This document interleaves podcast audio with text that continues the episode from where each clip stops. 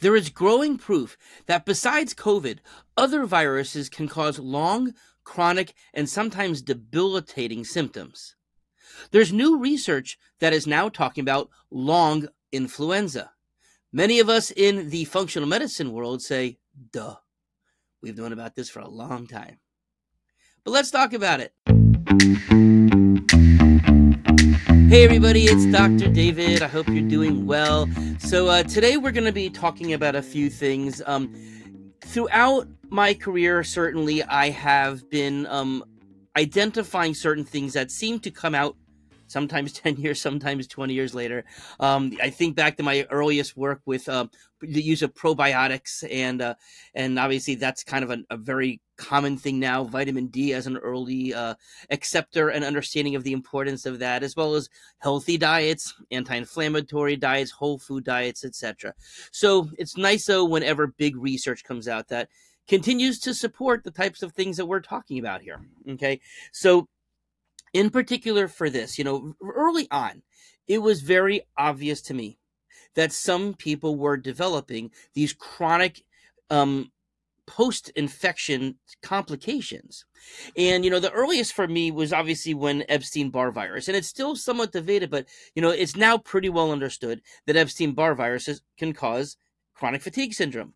Well, that to me, I mean, we've known that for a long time. Isn't that what mono, you know, what we typically think of that? But now it has a formal connection to it.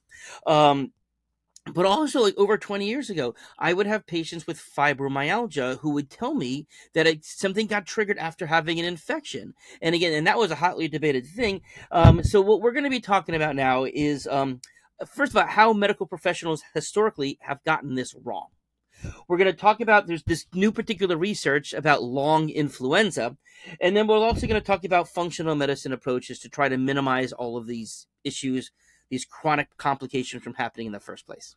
Okay. So, unfortunately, many patients, especially women, who have had ongoing long term symptoms historically, they were referred to as being hysterical, or they were they were told that oh this is all psychosomatic. Now, the term hysterical, it actually comes from the word hyster, which is kind of like from hysterectomy, refers to the womb. So, in other words, if they were just saying, "Oh, you know, this is a womanly thing, this is a hormonal thing," um, but it, it, it's because you're a woman. That's kind of like what the implication was, and was, in my opinion, it was always kind of a, a derogatory term and a, a, misogynistic term, I should say. Um, I guess that's derogatory as well. Um, but then also the, you know the term psychosomatic which again doctors would use that term to mean oh it's all in your head well psycho means the mind somatic means the body and i look at this as kind of like a, a, a two-way road going back and forth the mind and mental health certainly can impact the body and how we feel and of course how our body feels affects our mind if we're in pain we could be depressed. We could be anxious. Is this going to end? How is this going to impact the rest of my life? So the term psychosomatic shouldn't be oh it's all in your head. It should be understood for what those words are the, the two parts of the word means psycho and somatic. Okay now um a core part of what functional medicine is is dealing with inflammation that comes from infections but, but as well as other exposures okay? Now thankfully the medical community um, the rest of the world is kind of figuring this out Okay. So, this major paper that I'm referring to, which was published in the Lancet, which is um, England's one of their most prestigious journals, their lead their lead researcher for the study that I'm going to give the details on in a moment said that doctors need to be rethinking their ideal about viral infection. So let me quote him. Our conception of these illnesses as acute events that you deal with and then put behind you has changed. These acute the acute phase is like the tip of the iceberg. People who get these infections may need attention beyond the acute phase. We need to ask if they have fully recovered, if they have the if they are able to go to the gym like before, if they have the same mental acuity. Thank you. Thank you very much for identifying this. Um, now, again, many in our field, functional medicine, um, believe that just like some people are overreacting to these viruses, we also do believe that people can have a similar type of reaction to vaccines. And I know that's controversial, but let, if you break it down, both when a person is exposed to a virus or a vaccine, the immune response is, is, is activated. Different cytokines come into place. Different types of reactions actually happen. And of course, how our body in, in, immune system reacts to that will go a long way with how people do right? I mean, we know that the, if you look at influenza virus, a uh, vaccine, for instance, and other vaccines as well, Guillain-Barré, an hyperinflammatory autoimmune disease that affects the, uh, the brain and spinal cord. Nobody doubts that. It's in all of the package inserts. So, you know, it's the dirty little secret in a way, but it's something that's clearly is understood that can happen from vaccines as well. Okay. Now, as an individual story, you know, um, as to why I was keyed into this early. So, very early in my career, um, I had two patients, both of them who their parents had said that they had regressed after getting an MMR vaccine. And then we went through all the functional medicine, cleaning up the gut, fixing nutritional deficiencies, you know, getting them um, the proper education that they need. And they both were had recovered. They both were, were uh, going into kindergarten in order, um, and and uh, like a mainstream, very advanced, you know, compared to where they were. And they then had seen their local doctors. And both of them had received a second MMR, which is the booster, which is when it's typically done before going into kindergarten. Both of these kids regressed back into autism. Now, that's not to say that everybody who gets MMR vaccine create, gets autism. Of course not. And most people do perfectly fine. But you know, fast forward another um, ten years or so, and I had a patient who um, came for a. I mean, it was ten years old. He had some medical issues, um, developmental issues. Parents decided that they would not give the MMR early on, but felt that if there was a an outbreak in the community, which there was in at Disney World, and um, the family had tra- would travel there, and so decided the family decided well we're going to give the mmr and also there was a classmate who um, was a leukemic patient who couldn't take live virus vaccines and so the decision was okay let's go ahead and give the vaccine. And 15 minutes after the shot kids started having like this little coughing sound still in my office and it started to escalate to this barking cough. And then within about 15 minutes head to head to toe full hives as well as um, you know, face swollen like twice the size. It was very dramatic. I listened with my stethoscope. Really, I didn't hear any air moving at all. Gave some uh, um, immediately gave some Benadryl. Thank God the kid did recover very well. And in fact, part of his um, issues is that um, both his parents and his grandparents acknowledged the uh, the next day that he's more social than he had been before. So it's kind of interesting. So you know, you know, we kind of joked afterwards. Maybe we should have done this sooner. But nonetheless, the fact that people can have significant reactions from vaccines shouldn't be completely dismissed because it's the politically correct thing to do. And of course, for these types of viruses as well. Now, as far as this new paper.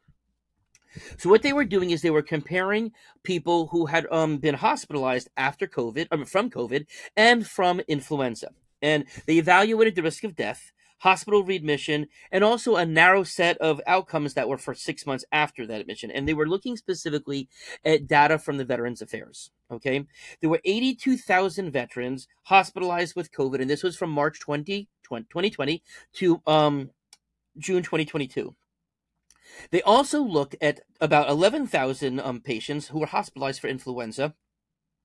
And this was from October 15th uh, October 2015 to um, February um, 2019. So different time period, technically different decade, but kind of looking at the exact same thing. Now, it is to be pointed out that nearly all the study patients were men, and they were all av- the average age was around 71. So there could be a demographic bias. This doesn't, you know, it does this mean that it would co- uh, follow over to other populations? No, we can't say that for sure. Although no reason to suspect it wouldn't. But again, always important to understand the data that is presented to us. Now, 18 months after the infections, both groups had noticed had identified that it relative to um, people who weren't hospitalized for these diseases, increased risk of death, hospitals re- readmission, and health problems that involved a number of organs, including the heart, kidney, brain, and the digestive system. But an interesting thing is that the COVID patients most likely to experience long-lasting problems with multiple symptom multiple systems all at the same time. Whereas people who had the long issues with influenza, it was mostly at this um, just the respiratory tract that they had the long term problems with.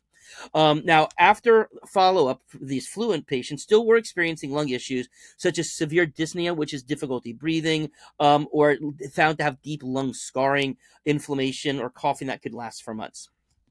Now, the lead researcher also said that, and we get this right, that the knowledge of viral disorders and the potential long term impacts could lead to studies that help patients with other poorly understood conditions like fibromyalgia and chronic fatigue syndrome, which doctors now believe may be caused by viral infections. And again, some of us not just recently, but for a long time. So, what's my take on all of this? First of all, um, there's no doubt to me that chronic symptoms from viruses are not restricted to long COVID. And uh, really, that's why it's so important for us to be on top of this early. And I do believe that these issues can be minimized or stopped, you know, from a preventive. But of course, being in preventive mode is better. Of course, we don't want to get sick. We don't want to have any problems in the first place and have to reverse it. We've been able to reverse some patients with long COVID, but, you know, we'd rather not have them suffer.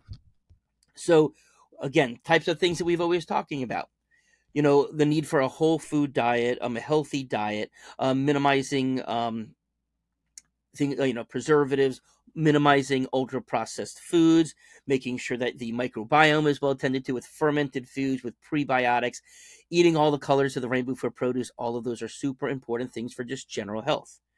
But we also know how important it is for the immune system to have good sleep to have good exercise to have a good state of mind to be in a good mental health place I'm one who believes that we probably all should be born with a therapist who we can check in with every now and then to make sure that we're okay. And of course, having good vitamin D and zinc levels because we have to say that too, right?